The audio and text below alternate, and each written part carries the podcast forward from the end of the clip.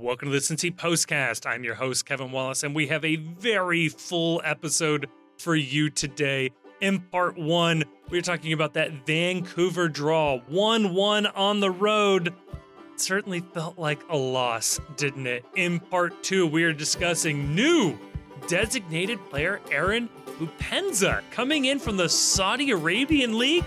What the heck is happening here? And in part three, we are joined by Abi Francis, who covered the soccer tournament, credentialed for the post. And that's going to be your Cincy Postcast.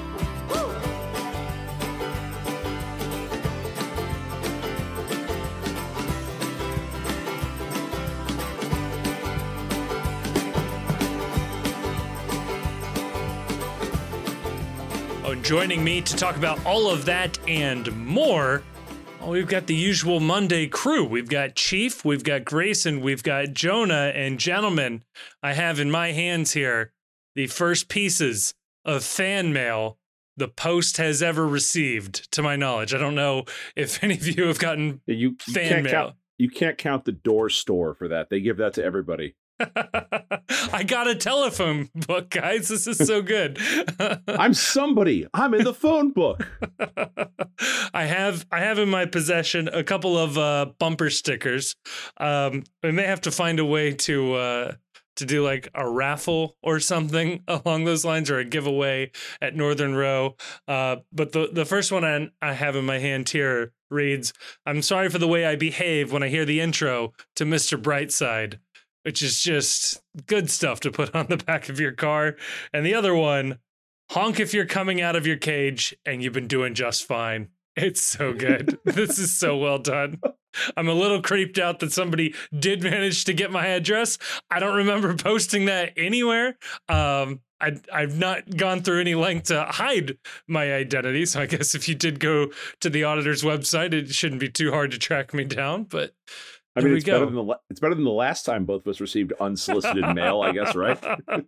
I- on one hand, it's better content what we got last time, which was edible phalluses. But um, Yeah, you and me on that one, and that was before we had a podcast. just imagine the delicacies of genitalia we could have been uh, Oh. enjoying here. So much genitalia. uh, Chief, Chief and I have received weird things at, at the mail. Uh, Jonah, what is what is the strangest thing anybody has sent you unprompted via the mail? Um, wow, great prompt for something that hasn't really excitedly happened to me. Me and my friends. say. oh, if I flip it around, you know, you're like a shithead in junior high and stuff. I remember me and my friend cutting out um pornographic images from a magazine and, or yeah, I think this was a magazine, but like I can't imagine actually defacing a pornographic magazine. Like that would have been was old back in the sacrilege yeah but i uh, i had something and we were like we would like find names in the phone book that were funny and we were like mailing them. it's like sadistic. I don't know what we're. There was a guy whose last name was Peniston, and so you know we wrote penis really big and then the ton really small. We just like mailed him this like porn brochure. It's like, know, there and then a- like there's a soccer psychotic team named, like- There, there's a soccer game, I think, soccer team, I think, named like Peniston. Yeah, it's they uh, probably get a lot. it's a well-known like internet phenomenon in the uh, the UK. Uh, Penistone, England, is is written Mm. penis town, and um, yeah, like the people who live there are notorious for not being able to fill out forms properly because the uh, the profanity filters won't accept their town name. You know, it's Yeah. it's on one hand, you're like, wow, that's really sophomoric. On the other hand, I'm now just like reliving in my head how late into my life it was still acceptable to play the game where you and a friend just keep saying the word penis louder in class until one person gets in trouble. Sure. Forgot about It's that like one. well into college, I think. Surely that game is is still being played. Um, Grayson, do you have any good mailing or receiving mail stories to uh, start us off here?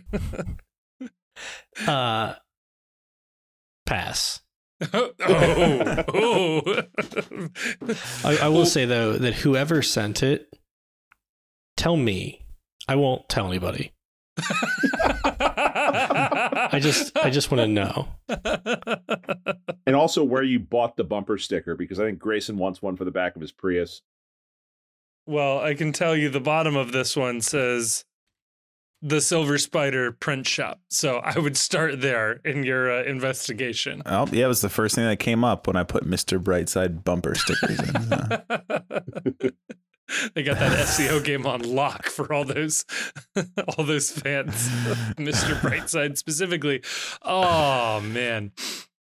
Well, we we do have a game to talk about. Uh I I have a confession to make. I did I did confess this on on Twitter, but it should it should be stated.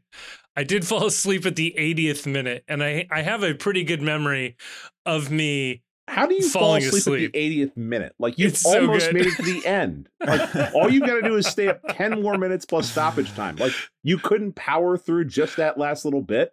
So this is what happened. I had been the entire game. I watched it from my bed, but I'm two screening. I've got the laptop up and I'm I'm sending, you know, the posts just incredibly witty tweets and retweeting everything that you guys post just to to keep the uh, the match day engagement going and I switched from the laptop to my phone and that was it. I just I just curled up and and I was done for. That's just- that's- I can't fathom. I can't fathom falling asleep in a sporting event that I actually care about. Like I'm always too A, I'm either too angry or too happy. Like there's always an emotion that's going to keep me awake to watch the end of a game. I have a I have a so I have a, I have a friend, uh, a childhood friend who um has this uncanny ability to fall asleep in any setting, anytime, anywhere, even for just like a minute, two minutes. Like he's it's it's crazy. Like the guy will just will just be driving like down the street and he'll just use that as an opportunity to take a nap. Um, Jeez. he went to he went to Catholic high school, and um, I'm not going to say the high school because I don't want to like put him too much on blast here. Oh, But um, when we were in high school, so I went to public school, but he went up to DC with his school to the um, Right to Life rally, and um, they had some kind of service.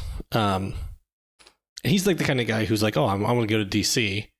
Like I'll just tag along to Don't- whatever they make me tag along with. don't care the reason. I'll support anything. Right. There's a free trip involved. um, and there was like some type of service or sermon that was happening, and he's sitting on the aisle, and he's got his head in his hands, and he made they made like a pic. He made like their school newsletter, no. and it looks like there's this guy who's just like so incredibly moved, just like overwhelmed with emotion, and he's fucking sleeping. that's that's incredible. I do I do have the ability to sleep on command, but I don't do it to micro nap as it sounds like your your buddy was doing there. I uh I am notorious at family gatherings finding a nice spot on the a living room floor and passing out. Like that is that's usually my go-to move. I used So, to I used to when I was in high school. I went to high school out in Washington and I took the subway into school every day. And there were multiple times where I fell asleep either going to school or coming home from school and I woke up like 45 minutes away from where I was supposed to be, like at the end of the train line, like just passed the fuck out. And like the train is stopped at the end of the line and it's like, oh, oh, I gotta Man. I gotta go the other way a really long time. just like just like Hannah in the finale of season one of Girls. He's always bringing it back to girls, folks. You know, that's the first time. So I'm actually on vacation currently, as I tweeted out, and um, just when I plugged my phone in to like start the Bluetooth or whatever, or not the Bluetooth, you would plug in with Bluetooth, but like plug your phone in to get directions so that it plays over the car audio because we took a car that wasn't mine that can actually do that. Um, like the end of the podcast started up because I've been, you know, listening to myself because that's a really normal thing that people do and it popped on right as Grayson's audio drop had started. And my wife said, You know, he's the smartest one in the group when we start talking about girls. I, I think anybody who watched me try to quickly paraphrase MLS rulebooks uh, on on the Discord earlier, only to have Grayson do it in what was I think five sentences, just absolutely nailed it. Uh, I I think we can all agree there. Uh, Jonah, did you make it all the way through this Uh, game? And isn't that a dumb question? I missed the same amount of game almost Ah. as you because I woke up like I'm just waiting for this game to start. I'm fading on the couch. Lights are bright, didn't matter. I wake up and it's the ninth minute. I was like, whoa! Like it was just such. I don't know. It's not that crazy to wake up on the couch and a soccer game's going on, but that's the first time I've ever done that. And it was right when I think uh, the first time Celentano almost got chipped, kind of. Yeah. I was like, what is going on? We're in Vancouver. We're on turf. Things are happening. We're under attack. You know, Fight or then flight few- response triggered. Yeah. Vazquez is like scuffing across. One minute later, I'm like, "It's this is popping off. This is great." and uh, I was quite groggy and out of my mind a little bit for the rest of the game. So yeah, but I caught the ending, which seems to be the important part. Yeah, well, Mm. you know, if I had picked the 10 minutes I would have missed, I think I would have traded you. Uh, absolutely. Um, now, let's uh, let's dive into this one. The team finally finally reaches the end of their grueling stretch of games. Uh, they they had to go to the longest away trip on the uh, on the calendar there, out to Vancouver, a game that I will point out beforehand many on this pod were saying send the babies and if we take a loss it doesn't matter. Uh, the lineup that they did roll out celentano in goal of course murphy miazga mosquera on the back line barreal on the left powell on the right moreno nwobodo and kubo in midfield with badji and vazquez up top. Grayson thoughts when you saw this lineup? Well, my first thought when I saw the lineup was confusion because the lineup the team tweeted out yes had Mosquera on the left and Murphy on the right. You know, it sure did and I was like, all right, maybe. I was like, I was like, "Wh- why? Maybe, maybe you have more um, stability with Mosquera and Barreal. And actually, you know, the funniest part of that is Laurel must have had the same thought, same confusion that I had because she put out a tweet that was like, oh, Noonan thinks that wingback and center back partnerships uh, matter more than like what side somebody naturally supposed to play on. yeah But then the game started, and no, the team had just screwed it up. Yeah. And Murphy was on the left, and Mosquera was on the right. What's that old saying? Never attribute malice when incompetence is clearly the more obvious answer. Yeah But here it would just be more like never, um, never uh, uh, interpret like I don't know outside the box thinking when it, when it, somebody could have just screwed up on the graphic. Right. Never assume Noonan is actually trying something new is probably a good rule of thumb here. Um, yeah, I don't know, Jonah. What no Acosta in this one? You happy for him, or would you have rather have seen him in this lineup? I was say happy, be- yeah, because you knew he was going to come in, and substitution Lucho is also Yeah. almost as fun as full game Lucho because you get the excitement, the wondrous possibility. No matter what's happening, you're like, well, I know Lucho's coming in later. so uh, Just counting the minutes. yeah, he deserved he deserved a little break. I wonder, you know, will he? I haven't heard anything after, but did he did he say like, no, Pat, I can coach? Maybe I'll, I probably calls him coach. I can go, coach. Don't worry about this. I can go. And he was like, no, Lucho. Or was he just like, you're right. My tricks can wait. that is a good question. Yeah, when when they do decide to keep him on the bench, whose decision is that really? Is that Noonan suggesting it to Acosta? Is Acosta asking for a breather? Or maybe it's the easier. turf- Maybe it's maybe it's easier to Hmm. convince Lucho to take a break if you're playing on an artificial like a uh the, Yeah. the turf. That like, yeah, hey, we're gonna not we're gonna rest you this game. That might be one where he fights back a little less hard about yeah. that. Oh, for sure. It was. I, I remember back when the Women's World Cup 2015, maybe, uh, was in Canada. I remember a lot of people saying that no, no, no, the Vancouver turf is a FIFA five star rated turf and that it is as good as grass and uh, all all of these things that uh, people were claiming FIFA signed off on it. Again, last night it looked exactly the same as Nippert or Atlanta or any other artificial turf that FCC has played on in in my time watching them. I I don't buy it and I really yeah, I, I can't wait Well- for the day that they get rid of this. Well, the announcer said Vancouver was the best home field team in the league Yes. since 2021. They've been far from the best team in the league in that time period.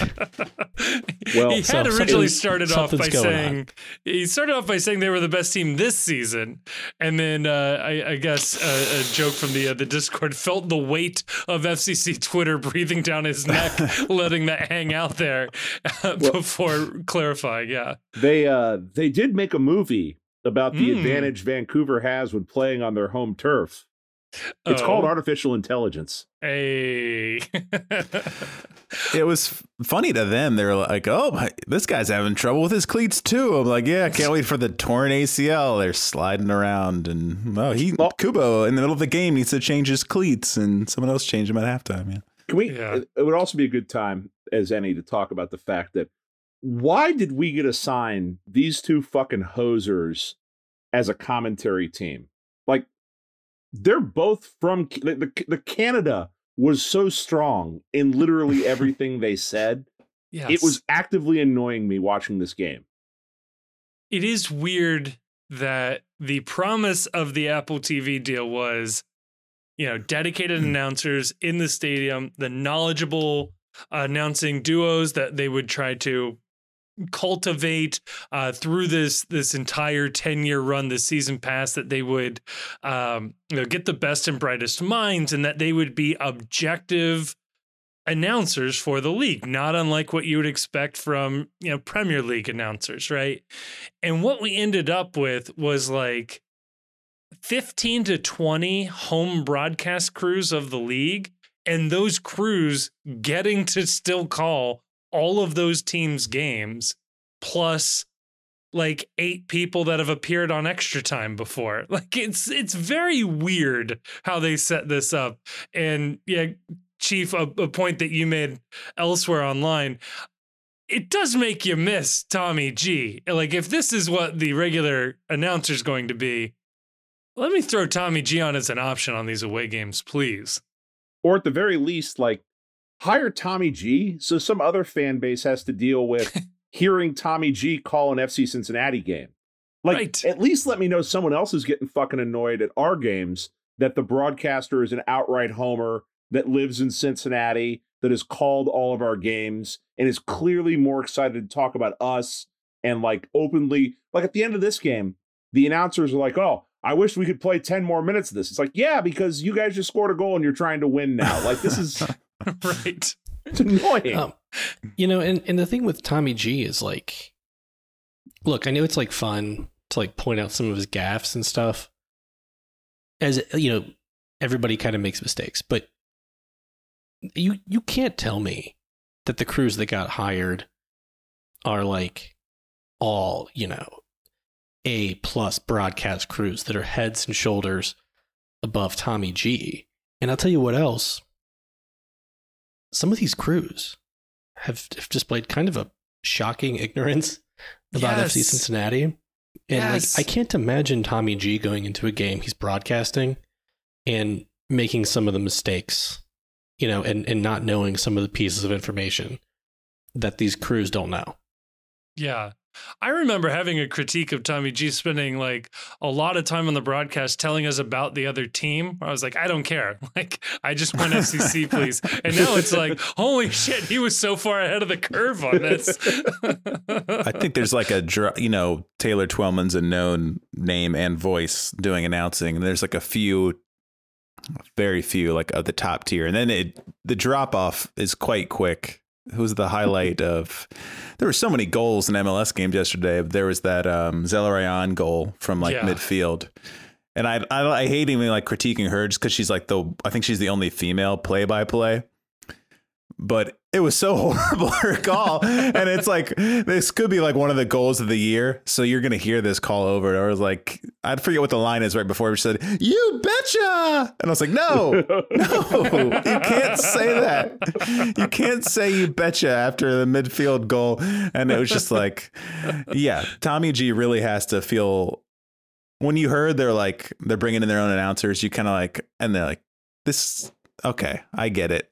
Right. And then you actually, like you said, you actually go to these less marquee, you know, FCC Vancouver. You're not getting the top. You're getting the Vancouver one actually, Yeah. but then you you start to hear all these people that you never had to hear before, and you're like, oh, okay, yeah, this is what it's like.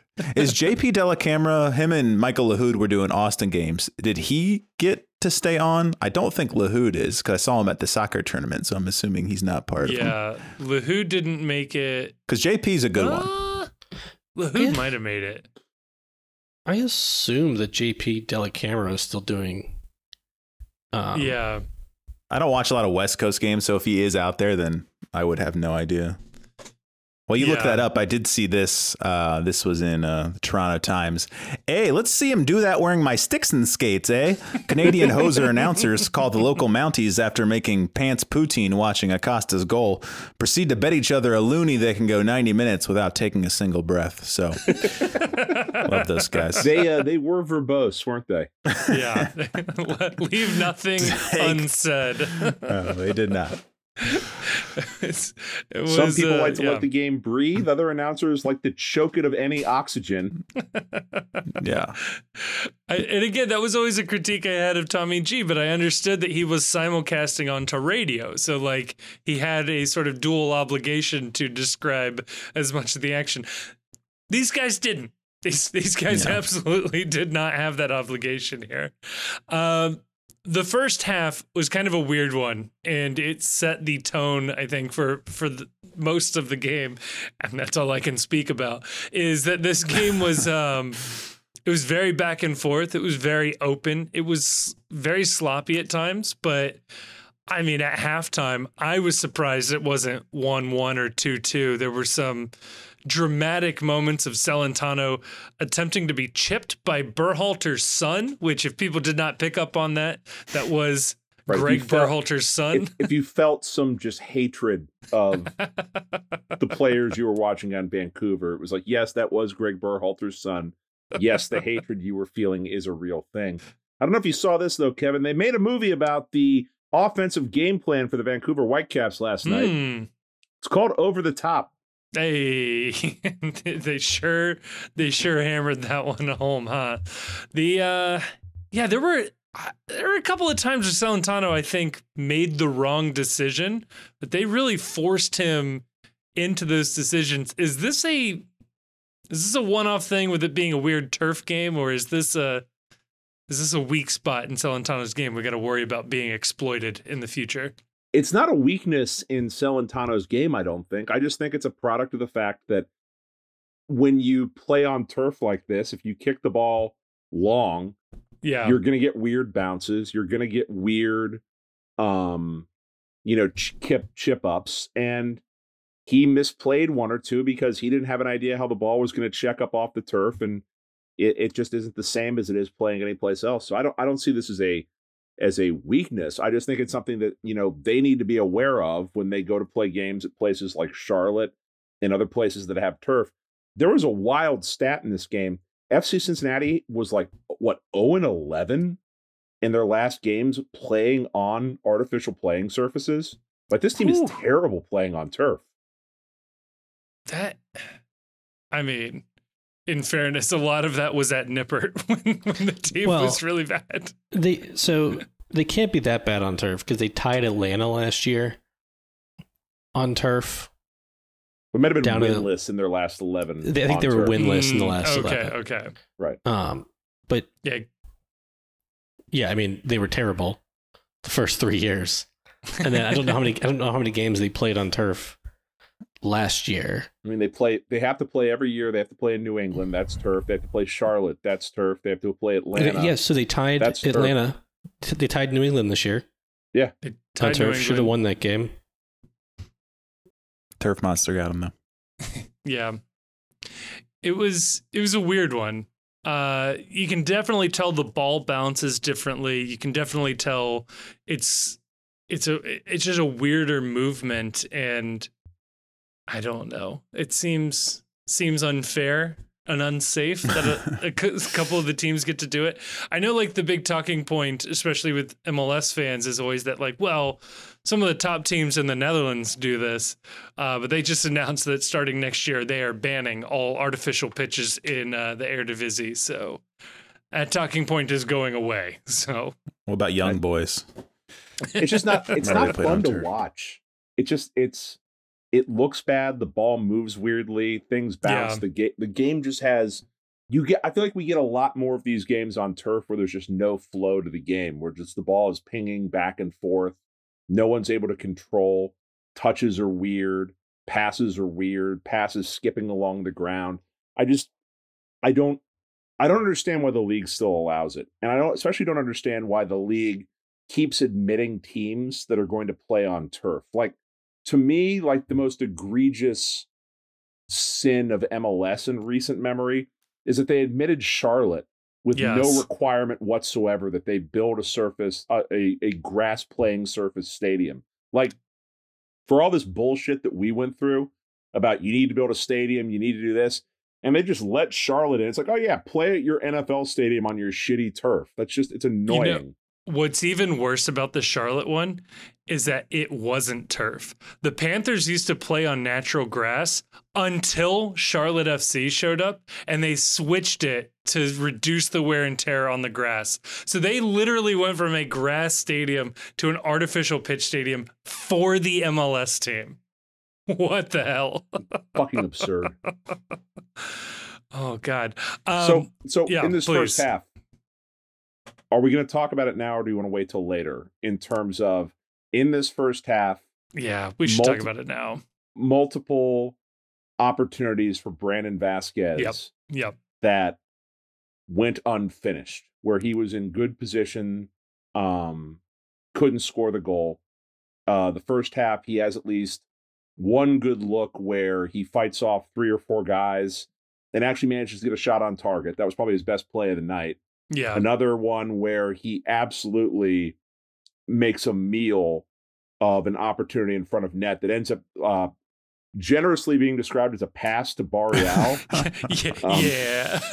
uh, and I don't know if you saw this. They uh, they made a movie about Brandon Vazquez's offensive output recently. It's called "Oh Brother, Where Art Thou." Uh, I saw I saw a headline about about Vazquez's performance. It was in uh, the uh, Pittsburgh Press. Um, I'm Cincy till I die. Don't need a reason why. Vazquez explains plan to stay with the FC during the upcoming Gold Cup.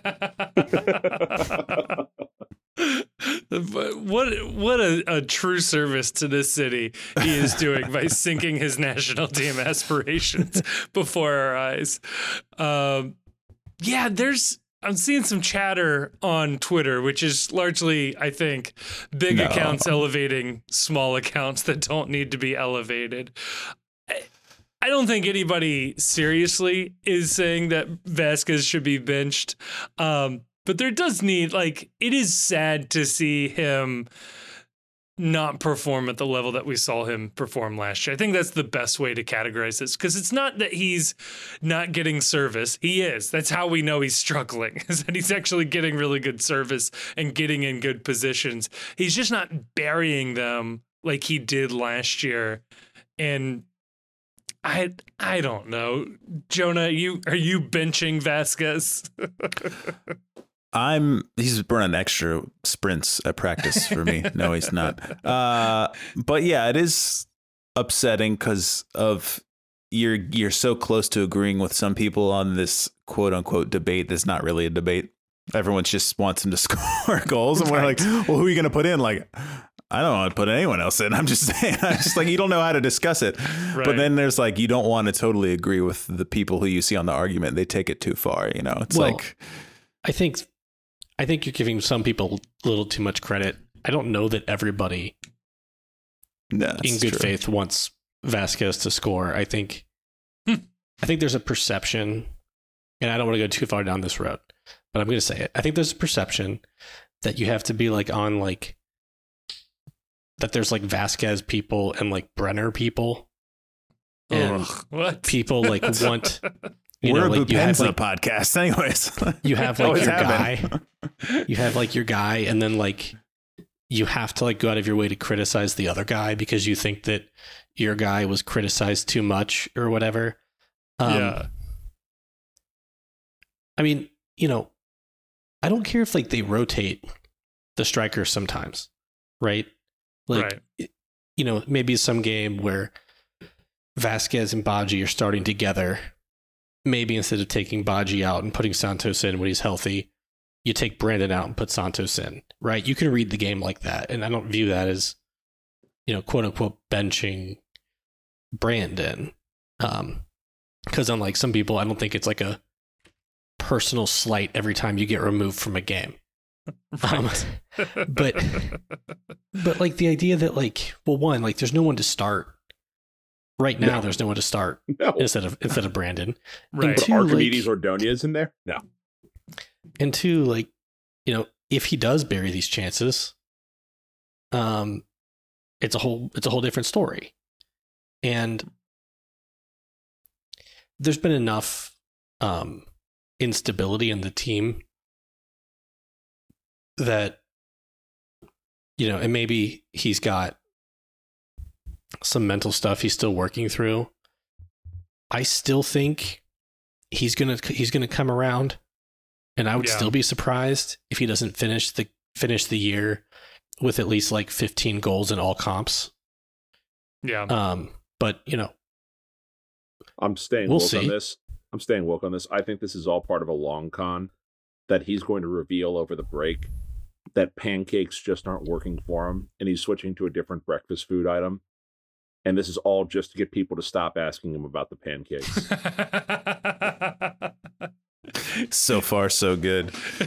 he's, he's, he's tired I'd of like- living that lie. I like that Pat probably regretfully posed the question. Like, I mean, do people actually think he's not trying hard or something? And I was like, like I was like, well, Pat, if you want to open the can of worms, you always find yes answers for these questions. And and when he like missed that header, I wanted to like reply to the guy. I already muted the conversation because I like made the mistake of engaging with this guy. But when he like missed that header, it was like, was it because of hustle? Like he didn't he didn't hustle that header in enough. It's like like I know Chief was mad he didn't follow up that open was that the open cup the other week. Right. But in general, it's not like it's not like Vazquez is loafing it. That's not the reason he's not getting the goals. I would say I'd say it's poor finishing with and i i do think yeah, that not because of hustle, obviously. Yeah. I do think that there's enough stuff to talk about if you're like a if you're like a media person around the team. I think there's enough stu stuff to talk about without like finding the dumbest person on Parler and then just like you know broadcasting like their take Engaging. and being like, "Oh, I can't believe I can't believe fans are saying this." Well, should we do that? That would be a great bit. Just find the worst yes. possible People want us to do this on fa- people want us to do this with Facebook. That should be a you just Twitter amplify- account. Yeah, you Hmm. amplify the worst possible take and just like, I can't believe everyone in FC Cincinnati is demanding this. Yeah, fans are dumb, and I'm one of the dumb fans. It's not hard to find. Yeah. We're irrational. We're, you know, I don't know. Anyways, best fans FC. That's a Twitter handle. You guys ever heard of that? Those had, were the had some days. gyms back in the day. The bottom line with Vazquez is, is it's just you. He's always a. All these takes were bullshit because he just scored a goal in the last game. Like how he scored the the go ahead the first goal in the Open Cup. I mean, he was offside, but he still finished the fucking goal. It was a nice So- finish. It was a great finish. And at any moment in this game, if he would have scored, it would have been, oh, great game, Brandon Vazquez. You just don't care. Every striker is perpetually just one good shot away from completely turning their game around. So he looks like he needs a mental break a little bit just to sort of get out of his own head. But he's playing in terms of he's getting in good positions. It's just the finishing that isn't there. And you figure that that's going to come because he had an entire year last year where he showed good finishing. He's a good player who's just in a poor run of form right now.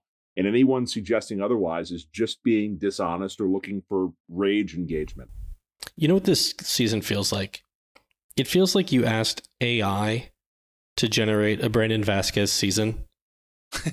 because, like, yeah, like he's doing all of the things that you expect, like, Brandon Vazquez to do, and he's recognizable as Brandon Vazquez, but, like, just like some pretty major things are just not connecting.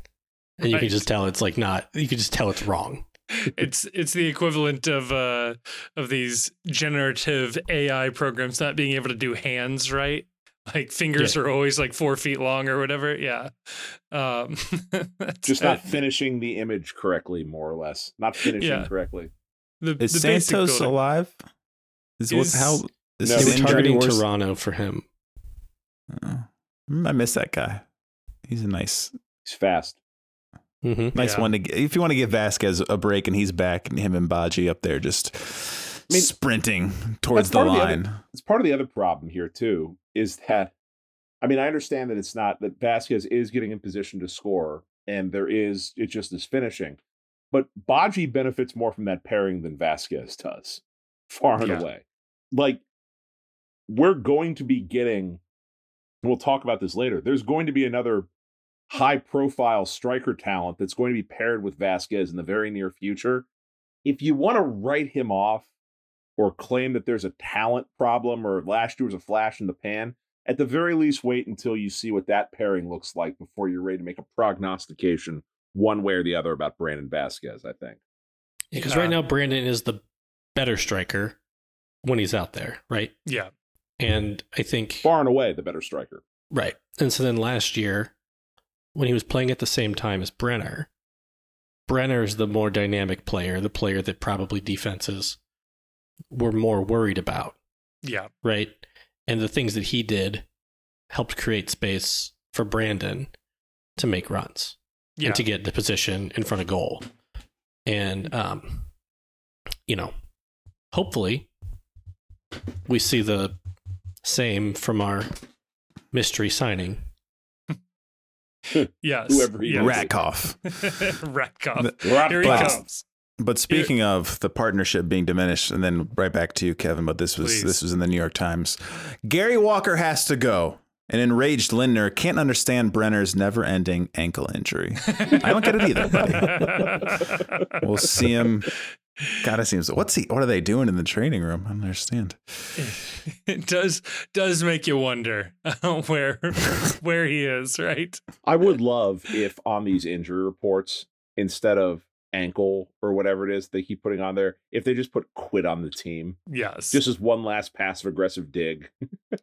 in Italy, sightseeing, you know, whatever. On the beach in Rehabbing. Brazil. yeah. Unpaid Not unpaid personal leave. That was a reply to Brian Weigel's tweet. It was like the same people who said Brenner was lazy and didn't want to be here. I said, well, that's a half true. It's like, I don't think he's lazy, but uh, I don't I don't think he wanted to be here. anymore. Did not want to be here. How he Um, could not have made it more clear that he didn't want to be here. like come on that, that wasn't a mystery that wasn't a you know reading between the lines type of situation it was as pretty- as they always say in like uh what like fake therapy Twitter where they have like the quips. It's like when people tell you who they are, believe them. Yes, yes. oh God! So we get to the the second half with, without without any goals. Nothing nothing too major happened, and then yeah, halfway through the uh the, the sixty minute segment there from 60 to 70 minutes bunch of substitutions on their side tristan blackmon julian gressel pretty big names regular starters for them. They were also uh, rotating because on Wednesday they won the equivalent of the Canadian uh, Open Cup there, the Voyageurs Cup. And we brought in Santiago Arias and one Lucho Acosta coming in for Dom Badji. And it looked like they were doing something of an attacking front three with Kubo and Vazquez. I I don't know if anybody had any thoughts on Acosta's entrance and the potential Well, formation Ku- shift there. They left Kubo on, and it made it seem like Kubo was still going to be playing the 10, the attacking mid role. And this was another one of those those things that Noonan does where Acosta is going to get a run, but we're not going to ask him to be the everything everywhere all at once player and maybe save a little bit of the wear and tear on his legs, which Lucho then pr- promptly disregarded by Yes. going everywhere and being everything and being everywhere all at once. Um, but it, it seemed like they were going to have him paired up top with Vazquez. I don't know. He's so positionally fluid. I know that that's not allowed in some states, but I think in Canada that's okay. Um, that no matter where he starts, he's going to go wherever the hell he wants to go. yeah, he he is clearly given a blank check when he's out there, and he is he is calling his own numbers while he's running And, around uh, there. They made a movie about Lucho cooking in Vancouver. Oh, It's called Canadian Bacon. hey. A truly underrated John Candy flick, if we're being honest. that is true. Does he does was he didn't have that first like 30 second thing where it's like oh baby lucho's in here. And he was all he was kind of invisible for the first few minutes right leading up and i like noted it and then he scores you know the amazing goal. You're like okay he was just waiting this time. So it wasn't the instant impact but it was it was soon enough Well, right after they to, subbed uh, him on, wasn't there that like the first real offensive chance they had in a while? Like they, They- it nicked, they nicked the ball immediately and had a two v one that broke down. They? I don't they think he was involved in it, but yeah. Exactly. He was not involved, but credit Kubo, to lucho though yeah yeah, Kubo picked a pass, got it to uh, Vazquez, who, I mean, maybe it wasn't the most perfect pass, but he certainly made a meal out of uh, that ball and just couldn't get it out from under his feet and just went nowhere. It was kind of sad. Yeah. 2022 Vazquez knew what to do with the ball there. And there was that there was that one where Kubo took his shot, which I wasn't mad at. Yeah. Mm. But yeah, and uh, he probably Lucho did have- drinking. Probably did have Lucho wide open for a goal. there. But it was Yeah, a Lucho- good it was a good shot to take, I thought. Yeah, yeah. Kubo has earned like for the he really hasn't scored that many goals, but like when he's lining up to shoot or like in that instance, you're like, yeah, Kubo, take that. Like he's not like this guy who's scored a ton of goals, but in our minds, he's scored like you've seen him like wallop the ball. He scored that one against Atlanta, and you just like know it's in him. So Yeah. yeah. I didn't mind. But then you watch the replay and like, in a perfect world, you you slide in Lucho there and he curls it back post. But On I, that I one, could live with it. On that play in particular, I was super thankful to the uh, to the Apple crew in Vancouver because they they know how to mic that field very well. You could hear Lucho screaming for the ball as he's running down, and then I think it was earlier in the game got a very fluent English uh, "Come on, man" from Barreal that was just like crystal clear. I really enjoyed that. It, it just Ah. hits different in a stadium that's uh, mostly empty because everyone's watching the Stanley Cup playoffs someplace else. I, I, I said it before. Uh, that that franchise is just primed to be moved to Vegas at some point in the future. It just it's just not connecting. It doesn't look like up there. It's very odd. And because Yeah. we've never played there before, so it just Yeah. it was strange. Like and like I've I've watched highlights. Obviously, I remember watching a lot of those Alphonso Davies high, highlights right before he got sold, and I'm like, okay, this is this. I kind of recognize the field from these videos, and then they'll show you the the the video, and they like pan up and like. We're inside. like I forgot that we're in a dome. This is weird. Uh, it's a strange. Yeah, it's strange, and I guess it wasn't built for. It was an. Ex, was it a CFL stadium first, or it's I'm not built sure for them? CFL. Was it? Yeah. Yeah. Originally, It's CFL. bizarre. it's also in Yeah. Canada, so odds are they might have like a horse stampede that happens that happens there every so often too. It's a good point. Barley was rocking for sure. I saw Real they made a movie about V- Vancouver's coach. oh, did they? It's called it's called Mr. Bean because he because he looks like Mr. Bean. he does look like Mr. Bean. I appreciate the explanation. They call it Mr. They, they call it Mr. Bean because he looks like Mr. Bean. He did have that good. you suck, uh, McBain. did you guys bring it up? One of you guys on the last podcast, maybe he had that quote that they were like going to celebrate the Oh yeah, they're gonna their be Open drunk. Cup thing. Yeah. So he's like, but like, no reason we can't like make a run or something. He's like, well, maybe after the Cincinnati game, you know? yeah. So like, I heard that, I was like, okay, these guys, yes, this sounds fucking great. These guys know how to party. Yeah. He's a he's a funny guy. I you know, I've known about him. He's he's good for quote. He's like really genuinely funny uh with the press. Uh but this was the first time I really got to get a good look at him, like like literally a good look at him.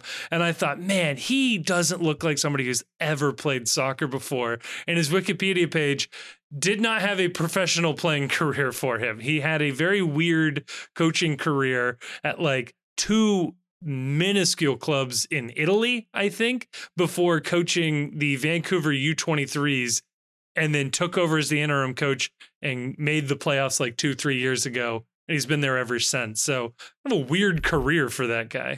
When somebody pops up into like a high profile job out of nowhere and you can't figure out like th- what their background is, it means they're CIA. Or He's- in C- like the Reds CBC. case related to ownership in some way.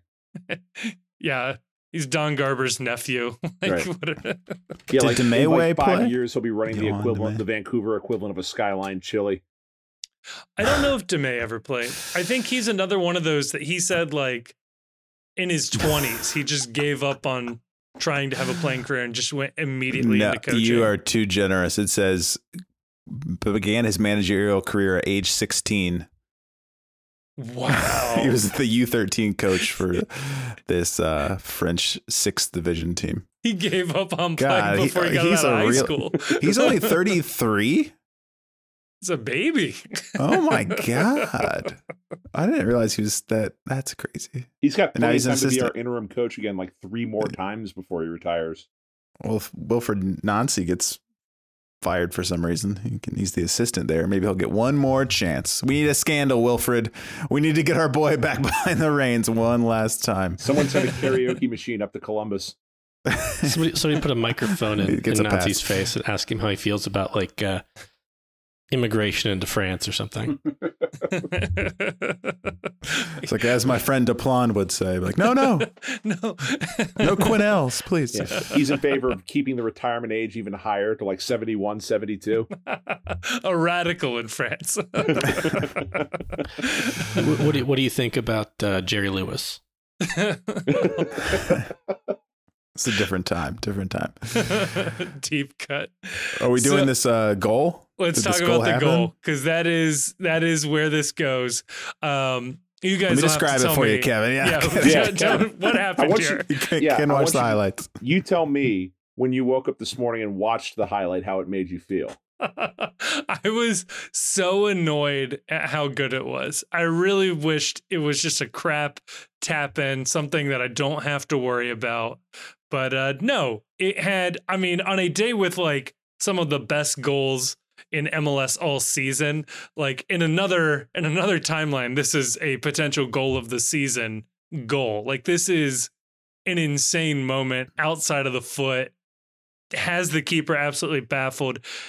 Am I wrong in saying that that was Matt Miazga on the uh, the long Oh, ball overhead? You were not wrong. No, Pass you need to life. point that out to insulate about what comes next. Absolutely. D- but obviously, you're watching the. uh, Did you watch the last ten minutes of the game, or did you? Just, I don't want to call you out on that. no, no, no. I did go back and rewatch Okay. it. though. So, yes. Uh, so watching it live as I was doing awake. Um, As all good fans were. yeah, of course. I'm a great fan. As soon as he made the first touch, I mean, wow, bold, bold to say this, but you know, you're thinking goal, and Yeah. it, you're expecting goal. Well, I can't say I was expecting. that. I mean, he still could have like cut back and tried to curl it in, and it would have been a pretty reasonable idea. So just like he, you know, he he kind of looks up, but he doesn't really look up. So just the fact that he uh instantly is like, oh, I know what I'm doing, and then just it executed it perfectly. It was just it was a beautiful thing. It all It's happened that of like a- fast. it's kind of like a counterpoint to our the Barreal goal on Tuesday, where everyone's reaction and what happens made you think like, oh, they don't make a lot of these. The confidence with which Lucho pulled that move off made me believe he does this in practice Yeah. all of the goddamn time. right. That this is just very routine for what he does in this spot.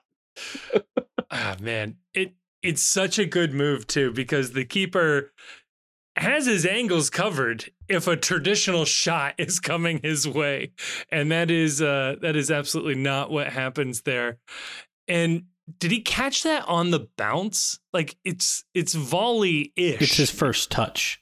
It's his It first touch. It bounced in front of him, but it was his okay, first that's touch. it. That's it. Okay. So he, he lets it settle to him. So we're Ignore what I said good. about first touch. I, I did watch it though. we uh we're feeling good. It's it's the end of the game. We're thinking, all right, it's another late winner. This team one to nothing. Hell yeah. And Vancouver tries again. One of their long balls. And suddenly our defense can't handle it. Can I can I give you some information before we get into Please. just some I'll get my Grayson on for a second. Miazga, Matt Miazga, Mad Miazga, as many people are calling him. It's caught on like wildfire. You don't you don't even hear Matt anymore. I think his parents are calling him Mad. Um, played every minute of every MLS game. Now, without fact checking, hmm take my word for it. I've looked vaguely and looking at the top minutes played in MLS, taking out goalkeepers or not. None of the none of those top players are made a deep Open Cup run. I can say I'm going to go ahead and say unequivocally, Matt Miazga has played more minutes of soccer, not counting friendlies at the beginning of the year, than any other player in Major League Soccer this entire year. Matt Miazga, center back. So before we kill the assist magic man, I just want it on record that Matt Miazga someone who I have no problem shitting on. So we can do that too, because he's kind of an asshole, but he's our asshole. More minutes. I think it's a pretty impressive stat. More minutes than anybody else in MLS this year in competitive soccer. So kudos to you, Matt, before we talk about this. All right, so now we're gonna there cut you him, go. right? Right. Murphy would never. The It- hard part the yeah. hard part about this is he has played so well this year. Yeah.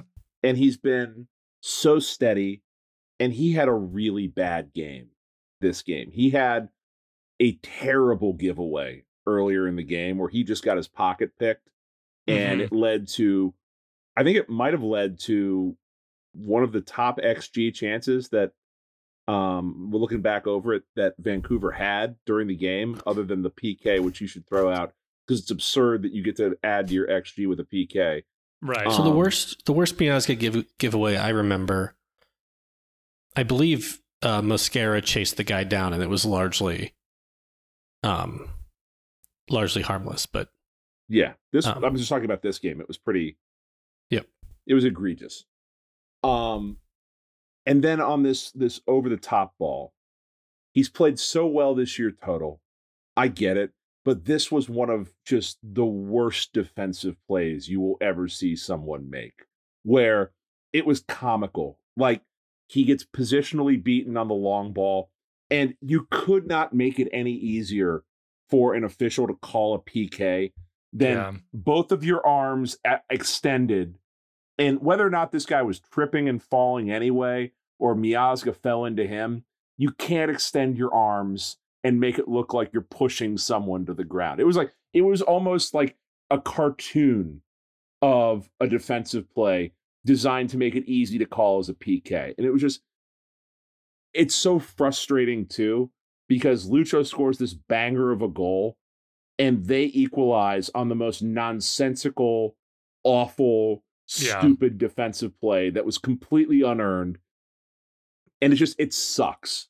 And he anyone overreacting to Miazga, like, oh, Miazga's terrible. This is what Miazga like, no, fuck off. Miazga's a great player. He just made an incredibly boneheaded play that outright cost the team two points. And that just it it colors every other feeling I have about this game is how badly they just gave it away on that one play. I think players like Miazga and Mosquera to take two, play a little bit on the edge. hmm And, you know, that's not the first time Miazga has made a play like that. Not like that specific play, but like flirting with shoving a guy. Yeah. Yeah. And I think that, you know, we we we usually like the way they play, right? Cuz by and large it's very effective. And sometimes there's a really dumb mistake like this and you give up a penalty. Yeah. But if we can take Miazga most of the time, and the trade off is like one time a season, he gives away the dumbest penalty you've ever seen. I'll I'll I'll take that. That's fine. Yeah. Just don't give it away in the 88th minute of a game you're up. Like, do it some other time. Don't But do that's it in what makes it one. so dumb.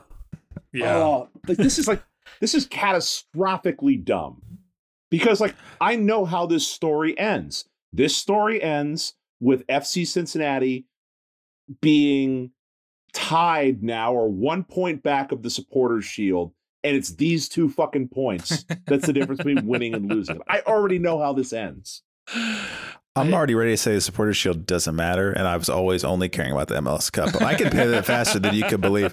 But I brought up his minutes played because it seemed like uh, I've played too much kind of mistake. Yes. I'd watched it in like Mhm. 0.25 speed on YouTube.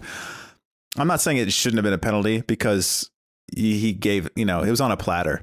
right. I don't think he pushed him. I think he was. This sounds dumb, but like he's just like resting his arms on him, and when the guy starts falling, he's like, "Oh," and he's like, "It's like you know," because he's laying his hands on him, which is like the weight of his hands, and he just like goes with him as the guy falls, and as any striker should do, if you feel him on your Yeah. back over the top, it's going to be easier to win the penalty than you'd pull in a Lucho there out of the sky. So I get that. That's but I do think it is relevant because I'm not sure on 11 days rest at the end of a game. I'm not positive that exact scenario happens, and it's not. It's not. He doesn't get a pass for that, but at least I can understand it. I think it was one of us last year. Cameron had he at least gave away one penalty and almost gave away a few more, some right by the box, and like I don't know if there was in these scenarios where we were holding on to a lead. Usually we, you know, we're blowing leads, but he just like stick his arm out and he'd be like, why did you do that? and he didn't have the built-in. His excuse was probably just like, "Hey, I'm I'm pretty old. Like I'm gonna do this." I feel like Miazga. At least I can justify in my head why he had a bad game. Yeah. If you think he had a bad game overall, I mean, taking away that gorgeous uh, David Beckham assist over the top, but uh, yeah. Otherwise, I I yeah.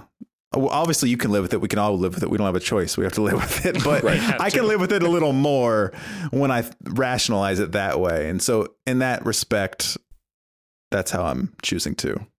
be the okay other good with thing it. about the other good thing about uh, Miazga's game is he somehow escaped without a yellow card, That is true, actually. and he was on he was on disciplinary warning. Yeah. So, um, Yerson, we know, got his fifth. So he's suspended next game. yeah. But he wouldn't be playing anyway because he's he'll be flying back from Germany from international was- duty with Colombia. I- I but just- we almost were missing both of them. I just wish if he's gonna make a boneheaded play like this and cost us a game, don't do it when we have like 14 days off. And this is like the taste that I I get left with in my mouth. That like it's like losing right before your bye week. Like I get Yeah. it, it's a draw. This is a loss. This game is actually a loss. It's not really a draw. You were winning and you are no longer winning. In every other aspect of sports, that's a loss that's right there. And now I have to sit and deal with this that they this goal that Lucho scores is unbelievable is all for naught because Matt got tired and was resting his arms in a bad spot. Like, fuck off, man. Come on. yeah. It's it's gonna be tough to to I don't know to have that funk, sure. But if I could take a big picture, I don't know if anybody else, if there were any headlines that we we missed that we didn't get a chance to. I yeah, I had uh, some about poop. This this was this will go great with it. Uh, this, this so uh, we talked about this so long ago. Uh, this is from Idaho Potato. Roman vacation Keeper must look like Italian. Keeper must look like Italian beach god. As announcers heap constant praise on Selling Tano. Remember we were talking about the announcers? What what year was that? Celentano. Yeah, that No. one and uh, Yaya Sure. Kubo are uh, two of the best players on this team. Yo Yo Kubo is killing it out there for us. We The move, we're done. We, yo yo yo yo.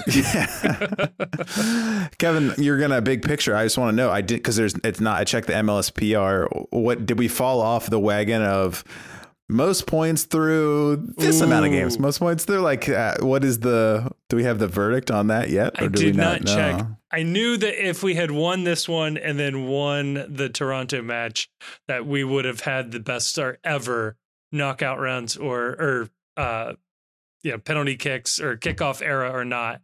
But um, yeah, I think I think we've slipped a little bit. We are still on an 80 point course now that we are halfway through the season, and that is an MLS record by like a, a, a decent clip. The next closest team to us is yeah on 64 points trajectory. You'd rather be us than any other team right now in MLS. I'll tell you that much. What was the um? Who was the team? Like we were fighting with for that title, like the this year LA Galaxy twenty something. I really Yeah. hope it's like the Kansas City Wiz or the Dallas Burn or something like that. That would be awesome. we we were close to that. I believe it was yeah, a 2008 LA Galaxy team had one of the best starts ever. Um, I'll have to go back and double check that those those historical starts. But yeah, I mean this is a game this this game we knew going in was going to be tough. You go on the road. A draw is an objectively good measure and I feel like if you offered that to most FCC fans before the night, it probably would have taken you up on the deal. Maybe not, but I, I think especially if you knew Lucho wasn't starting, you take the draw. Um, and yeah, we are eight points clear of Nashville, and all of the results continue to go FCC's way. Uh, LAFC lost four to nothing uh, this match day. It's it's looking good. It's looking good for the old for the old FC. And immediately behind us, Nashville, Philadelphia, New England. We've beat the the top two next to us. We drew against New England. I mean, again, you'd rather be us than anybody else. Philly's surging, but we've already taken care of them once. So yeah, I don't. This is this is a fun time to be going on a break for for the team because everything is did- still going our way. I did see one final headline in Broadway World. Oh, Um, I don't know what. I think this is maybe just some type of mid-season celebration. I can't really make heads or tails of it. Mm. Um, it's uh, the sound of Foozers. God. I hate it already. Dom, a Dom, a Dom Badji, Ray, a guy who tucks his shirt, oh, me, Azga, who blew the game, Fa, away in Canada. So we're still top of the league. La, LA just lost again. T, Alvaro's yerba mate. That will bring us back to Dom, but Dom Kinnear this time. Oh, hey, look at that. A couple of Doms on the team. Wow. Jesus. We're going to need a chat GPT to flesh out the rest of that one. it's funny like when you see teams in other years like when we're in the basement and you see the other teams at the top we're like wow lafc has so many points. You imagine their fans a certain way. And we you know we were you know jerking each other off the other week just loving life cincy Yeah. jacks. Um so i don't want to act like we're like you- we're upset that we blew this game. But we are. you you only get every I feel like the floor like goes up with us and there's you, it's hard to look back down it just like keeps getting raised and you're like not your expectations get raised every time so it's like you you tell yourself like remember how bad we are and we all say that but like you're already in a whole new You can't you can't go back. The wall is like coming with you, and you Right. try to turn around. You're like, no, no, no. This is what you. It's like Patriots fans. We talked about Patriots before. Yeah, they got upset when they lost the Super Bowl. You know, they they weren't okay with it, and Right. uh, that's us. It's normal to like feel the bottom is not the bottom it was before, and you you quickly are out of the Yeah. as Alexi would say, the happy happy to be here. And so and that's okay as long as you're being kind of rational about it. But like we're on this record setting pace, but we're still gonna get upset that we're Right, well- not 10, 11 points ahead. only eight points ahead. It's like once a team gets good, it's yeah. Well, it's like oh, it's a road point is a good point. No, fuck that. This team is setting records. Go win all your games. God damn it. Right. Right. I I and also, it's to it's, it's Oh. fucking annoying that Nashville seems to no matter how many games we win, they always seem to be like eight points back. Like, why won't they go away a little bit? it would be nice. Yeah, I was looking at uh, again. I love going back to this because it, it gives you a sense of like where we were thinking the baseline of this season was. Our way too early predictions from December, and through that, which I think we could all agree, felt very optimistic going through that exercise. We had predicted 28 points up to this point, which is exactly where Atlanta United is. So I think I think we're doing pretty good right now. They are currently in fifth, and we were we were feeling real confident about that. We also predicted second in the East, so I we must have really turned it on in the back half of those predictions. Because, yeah. we went on a run, baby. uh, oh wait, I didn't even check. Uh, we did have that one as a one nothing loss as well. So again, meeting or exceeding expectations. the bar has been raised. You can no longer Yeah. use that as a baseline. that is very fair. Um, is there anything else we want to touch on from this game before we talk about a rumored signing quickly and then we get out of here? Because uh, I'm running out of tape on this recorder.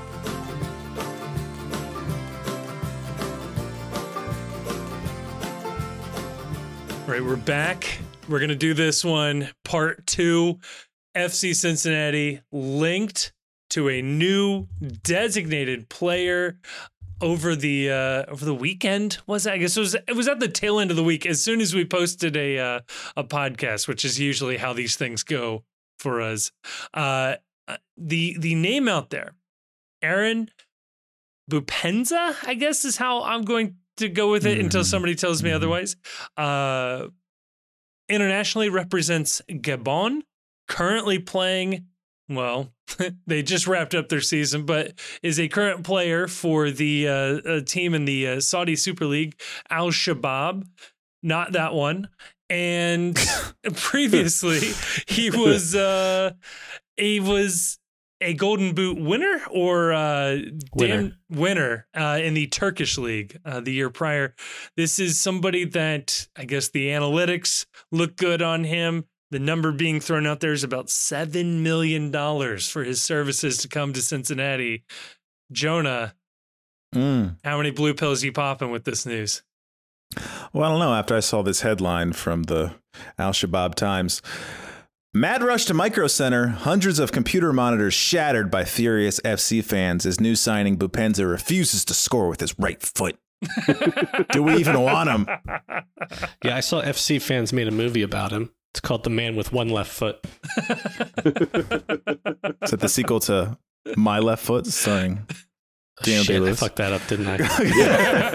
I just assumed it. I just assumed it was another movie. I got it confused with The Man with one red shoe.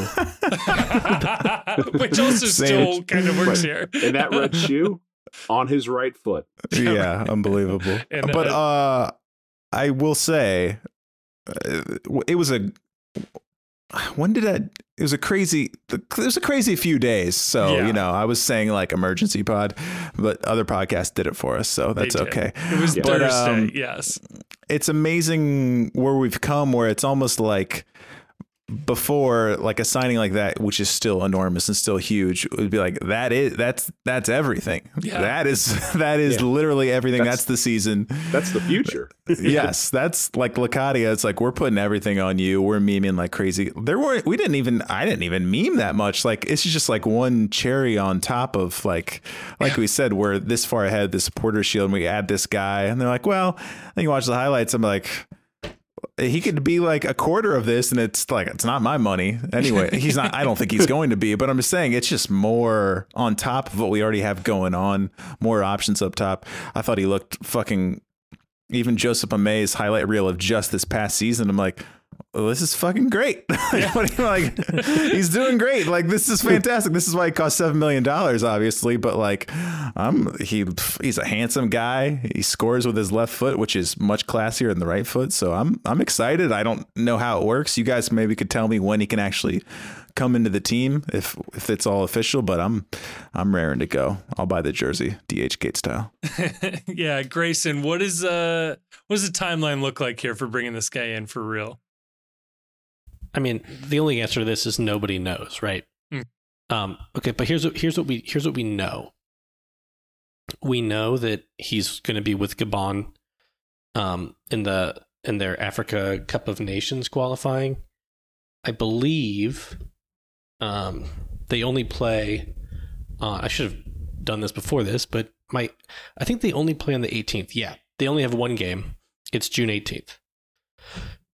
So, um, I think probably like however long the visa process takes, he can't join the team or he can't be rostered for a game until July until after the transfer window opens. So maybe he can come in earlier and start training, but for his first game, you have to look after July 5th and you think you know what's realistic right is it realistic for him to come in and start three days into the window i say sure but Why not? people may but he might not um I mean, hell, we've learned he should already be over in Cincinnati because nobody should stay with wherever their team is. Very true. um so but uh the saudi league is out of out of season so he's doesn't have any games for them um to worry about so i mean i think the fact that it came out in the media as Right. being done last week is a really good sign that we're gonna f- that we're gonna see him in with the team sooner rather than later um, you got you got Fabrizio or Bob. How do you pronounce his name? yeah, Fabri- is it Fabrizio? Fabrizio. Fabrizio. You got yeah, Fabrizio and Taylor Twellman. Between the two of them, I'm gonna inclined to believe that one of the two of them knows what the hell is up in terms of a Well, I believe happening. I believe Laurel was the first to report um, pen to paper. Yeah, I may you're wrong on that, but I think I think sh- I think that he was Fa- signed yeah i don't Yeah. think she would which is more She d- confirmation than we have for Lionel Messi, where the last that they left it Right. off was there's some details left to be worked out. Which Did you is see the weird, report right? that- did, you, did you see the report from like Doug McIntyre that Miami and MLS were blindsided by Emily by Messi making that announcement? I That's love so that. on, but so horridly on brand. so he's, he's still the front like that image that I posted the other night where he's looking up and it looks like he's looking at our score. That's still like the main page. It's just like Messi's face. Like a- I, I like I know like what they say like uh, a rising tide lifts all ships. It would be I don't. We'll go back to Boupendza. It I would pay money for Messi not to come now just because it'd be so fucking hilarious. Like, I, don't, I don't care. I don't need him at Open Cup, whatever. That would just be worth the laughs. Chief Just- just- Boupendza, just- you, Just for the number of people that have already bought tickets at like Exactly. five thousand dollars a piece that are now holding Yes. the bag to actually go to a regular Inter Miami game with no Lionel Messi. fucking hilarious. No, Boupendza, I'm Yeah. I'm into it. You know what? The hell with it. You know what I love about this? I love that they have looked at this team and they've made the decision that we're not going to go with another YDP. We're going with a straight, regular ass, dependable, proven track record of scoring goals DP. Where this isn't a project. This is a guy where you're going to sign him, you're going to bring him in, and you expect him to start producing right away. and produce this year. And I know that's going to cost us in terms of, you know, I know Cincinnati Soccer Talk was deep into this immediately that we're going to be losing some U20 a U22 spot as a result of this. It's worth it. You know why? Because they need goals now. They need to win now. This is their year and they're going for it. And I just absolutely love that. Alvaro's guaranteed compensation is like $150,000 give or take more than his cap hit as a U22. So it's not a lot of allocation money Yeah. to buy down Alvaro Barreal off of the U22 spot. Um, so I'm not worried about it. I think 26 is a really nice age to bring in a DP. Yeah. I think Nwobodo was 26 when he came in. Um, you hear a little bit of chatter about you know various weaknesses in his game. Um, nobody knows anything. Yeah. Um, Be real you that- careful listening to people claiming to be experts on. I mean, it's fun, Random- right? It's fun. It's fun for people to, to do their Yes. thing, right? Yes. But the fact of the matter is, this is by far Chris Albright's biggest signing Yes. since he joined FC Cincinnati. He knows whether Boupendza can shoot with his right foot, right? Um, he knows whether Boupendza has a good or bad touch. He knows whether Boupendza has like outperformed his XG numbers or whatever, right? Yeah. If there's something that you know about this player, I guarantee you Chris Albright knows it, right? Or Yes. I And the guarantee only- Chris Albright knows more. no, matter, So for me- no matter how much you know, he knows more. So for me, the most important factor is that Chris Albright evaluated this player and said, "We're going to bring in a senior designated player at a seven million dollar transfer fee, and it's going to be this guy." And that makes me really fucking exciting Yeah. for uh, for this signing. Yeah. And for the roster machinations, essentially FCC is going to be foregoing a U22 spot that they would have otherwise had. It, it may take some finagling to to move some people around who may already be on the roster, but I think we've seen with Angulo and even Barreal's first time here, it takes a while for these U22 guys to get settled.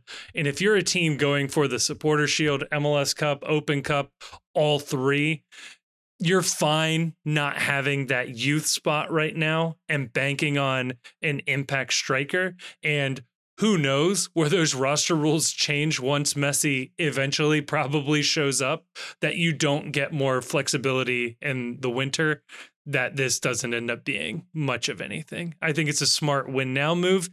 And if you're not going to try to win now with this team eight points ahead halfway through, when are you ever going to try to win now so this is this is a moment to strike and yeah look forward to uh seeing a aaron out there and gabon uh quickly glanced at his national team i don't recognize any other names it's not like some of those Except- like Except for Denny Denny Bouanga.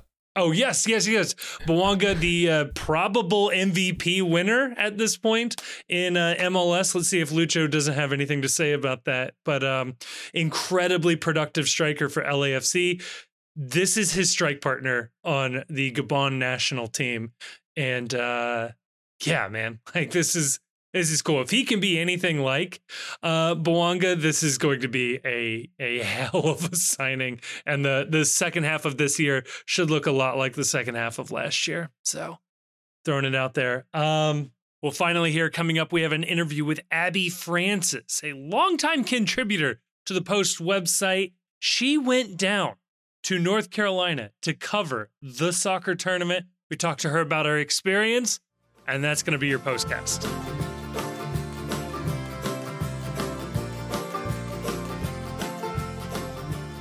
Oh, and joining us on a, a lovely, rainy Sunday evening to talk about her experience at the soccer tournament, making a pod debut, the one and only Abi Francis. Abi, how are you doing this evening? I am doing great. Finally giving the people what they want. I mean, it's her pod debut, but we should point out that as the only person here that has received credentials, I believe, that does make her possibly the most official member of the post. and the one that is now going to be used as well we've been credentialed before. That is very very true. You also uh, if my if my memory is serving me well here you have the number one most popular article of all time on the post website which is what the heck are those little bags that soccer players carry into the stadium? It's Somebody asked me the other day to do an updated one, and I said, absolutely not. a lot of research went into that piece. It was very extensive. it, it truly was. And they're all still carrying the same bags. I actually looked up um, our newest player, who Grayson, I will let you pronounce his name. Uh, I don't know. Aaron Aaron Boupendza. Yeah, okay. Boupendza would have been my guess as well. Okay. I looked it up. Same Louis Vuitton bag that half the team has. So, you know, more interesting, he does backflips. So I'm working on a compilation of his backflips. There we go. We can we can yeah. have them all graded gymnast style. It'll be perfect.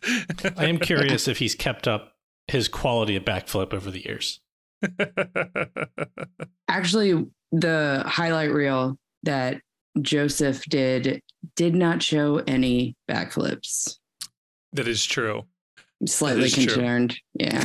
So, we need we'll to get see. our priorities in order. But no, we we have you here to discuss the bizarre incredible, the fascinating tournament that you were able to attend, the soccer tournament. We had the the guys from Cincy SC on earlier this year. The tournament happened, and you were actually able to get down there. And Abi, I mean, we we've alluded to it here, but you got to go down in an official capacity. Yeah.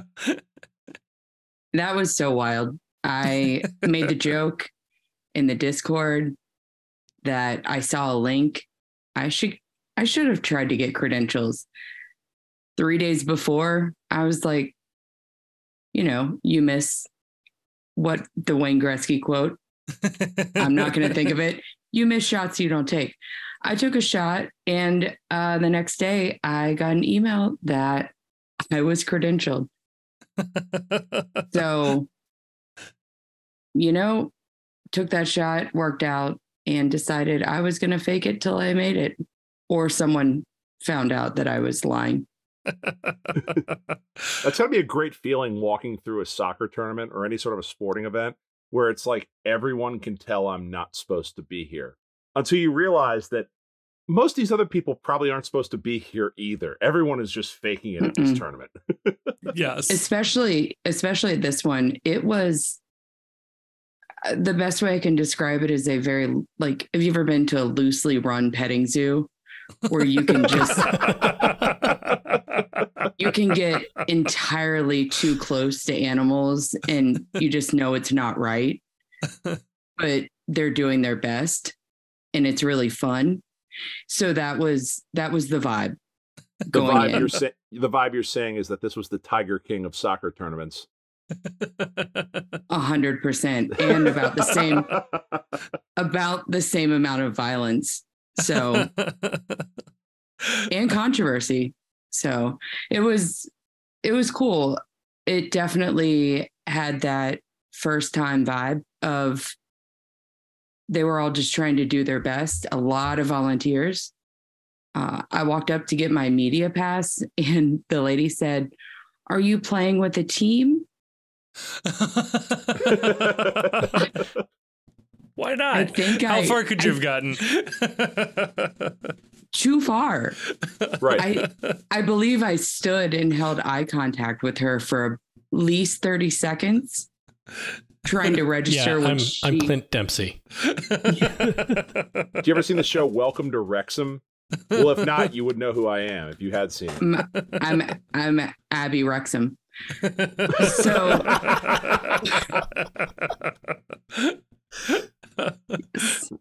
uh, my father is Mr. Wrexham, I would like my pass. So I then told her I was with media, and I almost felt like she believed me less, but she did give me the pass. So I had the power within me on a lanyard, and it was an amazing feeling. so what did what did you get being a credentialed member of the uh, the fourth estate there? Let me tell you, I was spoiled. No, there was so it gave me the best thing is I got very close parking. The media parking was right up next to the stadium. 10 out of 10 best perk besides a lanyard because sh- shows my dominance and importance. So good parking, even though I had a parking pass, actually gave it to Matt Boehner's mom. Oh, Yeah. Good for you.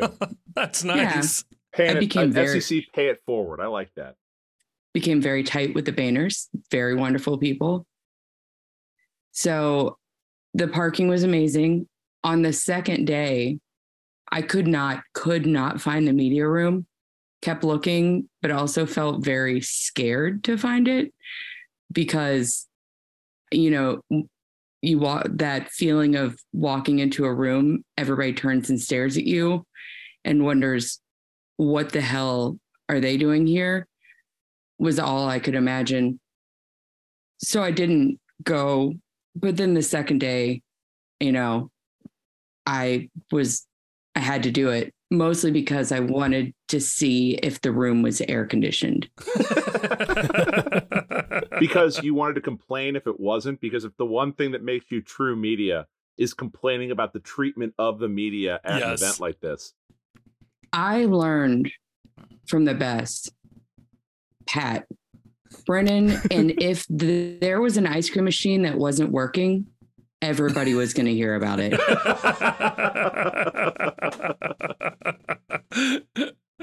So, unfortunately, I finally figured it out. It was the men's locker room not being used. Obviously, that's also- where you should go. Are we going to get a column like- about how you felt unwelcome since it was the men's locker room you were going to be forced to walk into? I don't I don't think the stadium had a women's locker room.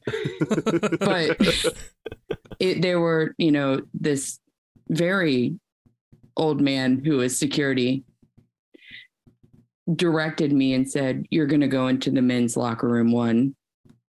And I did not trust him. Especially in North Carolina. You don't, you True. don't mess around there. It's a setup. It's a trap. truly truly thought it was a trap so i watched someone else walk in and then i just went right behind him and i walk in and there are two folding tables about a dozen metal chairs a yeti cooler filled with mostly uh water and by water i mean ice that had melted oh, and two two actual bottles of water in there. And a TST backdrop to do interviews in front of and 9 million charging cords. Just it was a cement room of charging cords two bottles of water and a couple tables wow. what else I've need? never I've never been spoiled like that. I finally I I got in there and I thought I've made it. This is That's- it. That's how you know you're on the same level as the New York Times writers that were there as as we learned Ex- throughout this. Sharing a room with true just juggernauts of media. I've finally made it and I can let everyone know about it because there's no chance my phone is going to die as long as I'm in this room. if you thought people weren't going to believe you've actually got media credentials, I think telling the story kind of quells any doubt because nobody would make this up. No. This is this is my Chernobyl. yeah. Fyre Fest. well, I was uh, no. There there was I definitely need to discuss how there were a lot of Fyre Fest similarities going on, including storage cubes that the players were given as locker rooms. Wait, what? Nice. Yeah, like those storage pods, they put an air conditioner in them. That was the players No way. where they hung out. Yeah. To be like the ones that you get delivered to your house in order to move from place to place, they were using those as locker rooms. Correct. But they had they had they had, a, they had a couple windows and an air conditioner unit.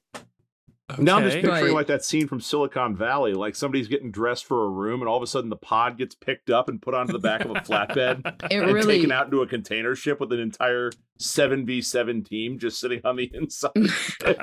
there was You know, if you if if you put those in the high desert, that's like four fifty a night on Airbnb. no, absolutely. I'm th- I have no doubt that's what they're doing with them right now. They're being taken to Burning Man as we speak. Yeah. So it was just this field full of there were 24 teams. So but then also some of the teams had quite a deep bench. So I'm not sure how they all fit into a shipping container. but now I'm really questioning why I didn't use my credentials to go into one. go, go go Miss, investigate. missed opportunity. so how was the actual experience of the tournament like if somebody was on the fence or liked what they saw on youtube or peacock or cnbc what, would it be worth going down next year assuming we have a, a cincinnati team to, to pull for I would go without a Cincinnati team. ooh okay endorsement. Yeah. Yeah. It was, I can't even tell you, it was so fun. It is the most chaotic type of soccer that is organized that I've ever watched. It took me, despite the media packet that I got, you know, 24 hours before heading down there. I had plenty of time to look over, but I didn't. So I got there and was so confused when I saw them talking about two 20 minute halves and then target time. yes I looked at someone and said, What is target time? As I'm wearing a media pass. like uh it was in the packet we provided to you to sign up for credentials did you did you not do the reading ahead of this MLS is so much different than the Premier League. This is a strange place. Yeah. So when I figured it out, I was like, damn, this is really cool.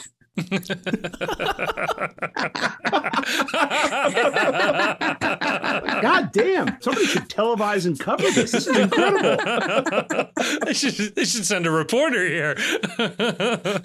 Did you guys know about this? Have you guys heard about this? oh my god, I absolutely love it. Uh, So yeah. yeah, it, it's there were parts of it that were so unhinged. The fact that in in the pictures you'll see it, the goals, you know, they split the main field into two uh, fields to play, and the goals were low, obviously, and so were the stadium seats. And so if you're sitting in those first five rows, you're getting beamed in the face at some point. right, they call that interactive media is what they call it you're right. it was the only place I would sit. And I, a lot of times, had my laptop out. And then at one point, a guy made a joke about, well, I hope whoever you're writing for is going to expense that laptop when it gets hit. Spoiler alert. yeah, how many 60 like- cent episodes we would have to sell? So there's been one ad and it's not it's not pulling the weight we need for this laptop but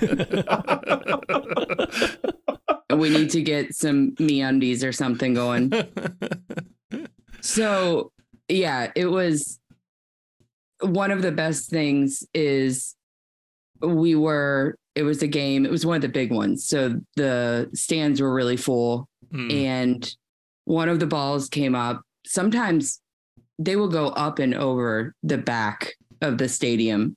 Truly impressive how insane these kicks were. But, you know, retired, forget their own strength. So a ball comes up and just beams a stroller oh no. absolutely wrecks it. And it oh, got dead silent. And then some drunk guy in the front yells, There's not a baby in it. And then the crowd the crowd erupts into cheers, just screaming and clapping and cheering. It was amazing to watch. Just a bunch of people so excited that a baby didn't just get nailed with a ball. So it was it it's was good- uh that kind of time. yeah, it was that kind of energy that was going on there. What what was So, your yeah. favorite what was your favorite part of the weekend having been down there? What what was the most enjoyable piece of this to you? a lot of the teams, the big teams got knocked out pretty quick. I, you know, if you saw the women's team scores, that it was truly people walked away because it was painful to watch. It was just bad. And there was a lot of like shit talking before the thinking they were funny and then just there were us on Twitter when we were bad. That Who the the U.S. women? yeah they they couldn't back it up maybe in about three years though they're gonna gonna be clear, this was not the current U.S. women. This was like no no no, sixty-year-old no, no. Kristine Lilly. yeah, there were some yes some old names on there. none of these teams were players that are you know on any type of deal anywhere some of them were in leagues they would have to be in a league that isn't playing right now which isn't really any league that's going to just let you go play in a tournament that has very loosely followed rules such as no slide tackling and i saw so many slide tackles so Yeah. it Well, was soccer. it was breaking just, the rules is second nature. If you say no slide tackles, they're gonna slide tackle. It's like Matt Miazga isn't allowed to push people down in the box. That doesn't fucking stop him. also these guys are reliving glory days let them slide tackle yeah. You know, also, I'm sure some- every red card got rescinded. yes. Every every guy I know who got a red card was playing the next game. it truly was and the final decision on every red card was our hero Ted Uncle. ted uncle apparently at night they would send him video or something at the end of the day just like hey these are the reds and he was like hey i don't really care about this tournament I just rescind all of them It's like He- whose he line did- is it anyway? The rules are made up and the points are arbitrary. he probably didn't read the media packet and didn't even understand the rules and said this is fine That's actually So, a really good you know. point. I could imagine no him idea. hearing about like guys getting red cards for that substitution rule and just having the same reaction I had. It was like, well, that's stupid. Yeah. Don't do that. Let him play. Ridiculous. Yeah. So there was kind of some of the exciting parts was the TikTok kid getting punched. Um, could not have happened to a better person. And he got the red card for it. nice. Uh, Just well, a series go. of fortunate events for those that were watching. He apparently got very angry and left the tournament. Ooh. But oh. then when it got rescinded, he came back. there he was with Dortmund. They were already knocked out. So he just stood and took pictures with teenagers. sure. Good for him. Wonderful. But Man. I think one of the coolest things was learning about teams that I would otherwise have no idea even existed. Hmm. The team that won was from Newtown, Connecticut. Essentially, they were from Sandy Hook. Everyone hears that town name and knows the same story of the school shooting that happened there. And so when they won, one of the cool things was I got to interview a couple of the players and ask them, what does this mean for your team, for your, you know, you ask no matter what players, what does it mean for your city? Yeah. and they uh, across the board said this gives people something positive to think about when they hear the name of our town of our city and so that was really cool but now i really enjoy these guys that play indoor in the minorist leagues and want to follow them now yeah. so that No, was pretty had- cool That that team is a, a super interesting story. They had actually qualified for the Open Cup in 2020, but COVID canceled it, and I don't think they qualified for the most recent one. So it was a nice. I mean, I'd say consolation prize, but it's obviously much larger than the actual Yeah. Open Cup prize. But yeah um, it was you nice know to you see don't that. get at the open cup a million dollars Actually, I think the farthest advancing amateur team gets like twenty five thousand dollars. So yeah, Yeah, they really did all thought right you for gonna- themselves. really thought you were going to say 25 and i was going to go mm-hmm twenty five dollars. That's probably what it comes it's- out it's to. It's an Amazon gift card though, so you can't split it up among the players. They've got to order something for the team, like some new cones. And it's a something. virtual gift card, so you have to like keep that little pin with you, or else you i heard this year it's to cracker barrel Whew. oh, good, good. Big controversy. Um.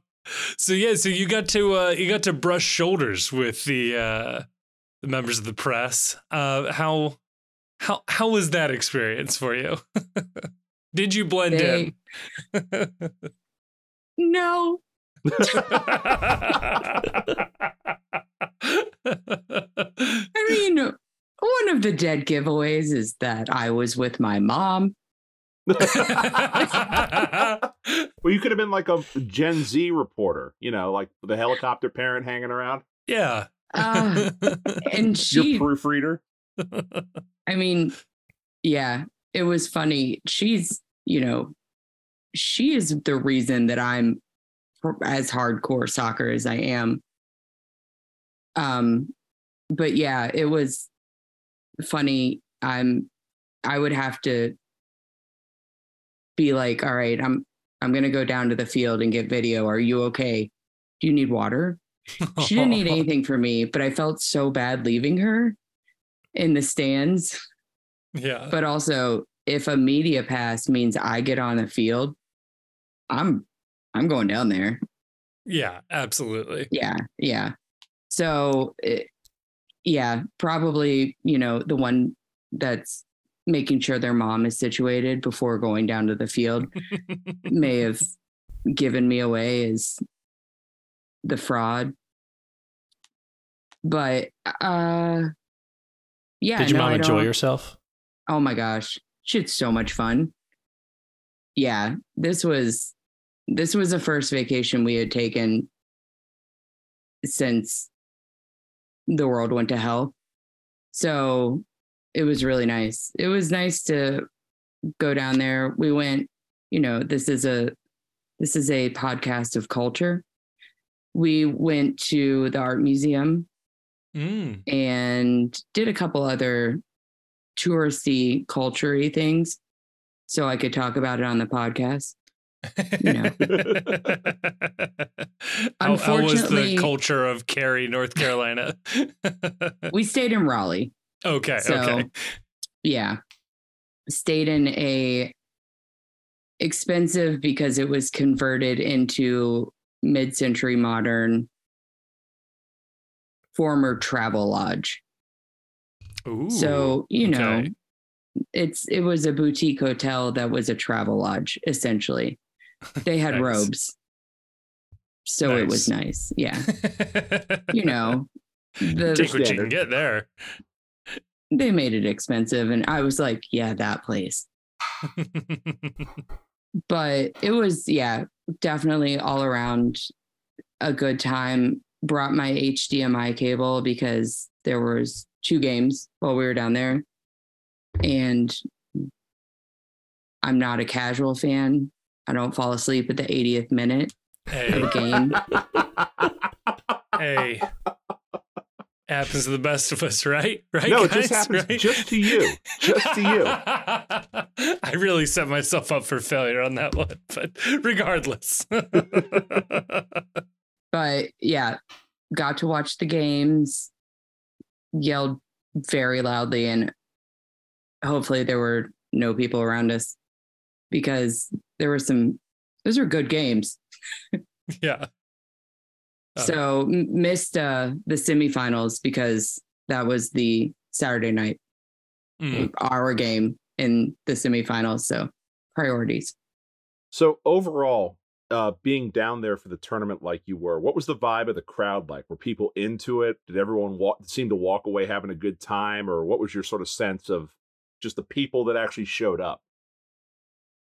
yeah it was a lot of families Hmm. that uh, I feel like um, people brought kind of younger kids, not younger kids, but kids that were old enough to appreciate soccer and played. Uh, some people we met, their kids were trained by some of the people that were playing. Mm. So they had come to watch them. Um, they, you know, you saw it wasn't, I really thought there would be a lot of people wearing MLS gear. There were not. World Soccer Talk So- loves that. Uh, actually, the most stuff you saw was, well, Charlotte did have a team there, okay. which is very weird. I don't understand who really was on it, but they had a presence. What's weird is I would talk to the people that had come to watch their team and bring up MLS and their, you know, MLS team, blank stares. I, they had no idea who FC Cincinnati were. I don't know who these people were there to watch. They were wearing full full Charlotte hats, shirts, everything. I don't know what soccer they were into. That's strange. Yeah, it was very odd. Just multiple times blank stares. So then I would have to explain who we are and why we're amazing. but- They didn't really care. Um it was a lot, a lot of people that had watched Welcome to Wrexham. yeah. Were they the most popular team there? Absolutely. Hmm. And they were selling multiple types of Wrexham shirts. And so I would say at any given time, 50% of the crowd was in a Wrexham shirt Wow. to the point where people started hoping that Wrexham got knocked out. So the the people that were truly soccer fans wanted Wrexham out so that those people would be happy with yeah. their experience and go home. And it worked. oh my god. They were knocked out and those people trickled out. So Through the collective power of everyone wishing for the same thing at the exact same time. You love it it. was it was truly amazing. It was we relegated them. Yes, yes. they they finally got their comeuppance, huh? I, it was the one and only time I was for USA pro rel. oh god well abi before we uh before we let you go i, I do know that we are uh we're working on getting and i say we i definitely mean you uh you're working on getting your work up on the website uh so people can check out some of the sights and sounds uh that were there so we do in fact publish articles from time to time on the website it's not a completely lost cause there so keep an eye out for that um, but yeah abi i don't know any other i don't know if you have like one more good story from the uh, from the tournament or anything else you want to you want to get out there I have one good one, and I was saving Please. this. So I made the joke that when I was there, I was going to talk to someone on Wolves about keeping Yerson. mm-hmm. Good on you. thank you I mean, that's it's what I was there for. Um, so I found a Wolves player who actually was playing on the team at the time. He's an active Wolves player. They brought a couple of theirs. And I went up to him and said, Hi, I have a question. And he said, Yeah. and I said, Do you know Yerson? And he looked at me and said, Yeah, yeah, Yerson, and pointed somewhere to his right. and my first thought was, Oh shit, Yerson's here.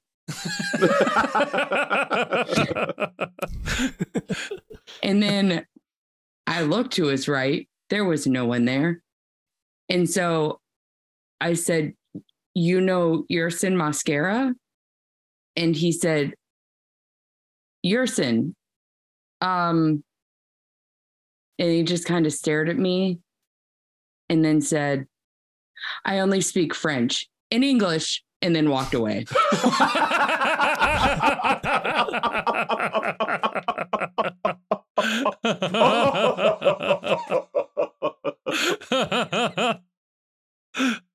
what a power move. I am keeping that in my back pocket because it was it was amazing. I only speak French. Oh my god. I don't yeah, it was so good and I was like and that's when I knew we were going to get that extension. it wasn't it wasn't being brought up in the uh, the manager's end of season notes there, huh? He knew. He knew it and he just he couldn't even he knew that he would give it away if he talked Right. about him. So Right. I respect it. oh my god. No, Abi, that is fantastic. Thank you again for agreeing to pretend to be a journalist for us while you were down there. Uh very excited to see uh what shows up on the website, but these stories were great and obviously next year we got to get you back down there cuz now now you are legacy credential media for TST. So they've got no reason to say no. I love this. So thank Yeah. you. Absolutely. Thank you guys.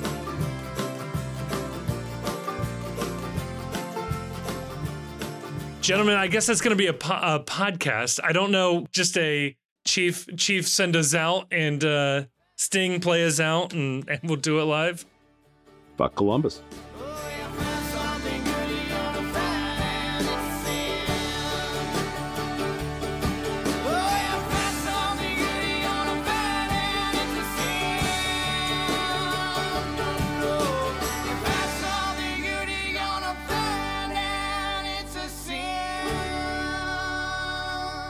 All of the music in this podcast was done by Jim Trace and the Makers, an amazing local Cincinnati band. You can find more information about them in the description of this episode. Also, be sure to check out The Post Cincy at thepostcincy.com. It's where we're posting our written content. Find a wide range of content there posted regularly.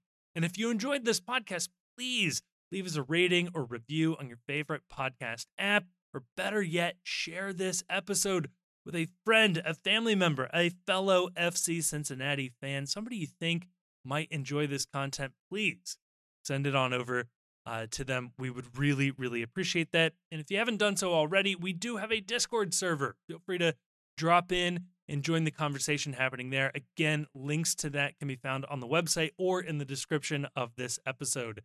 Thank you so much for listening.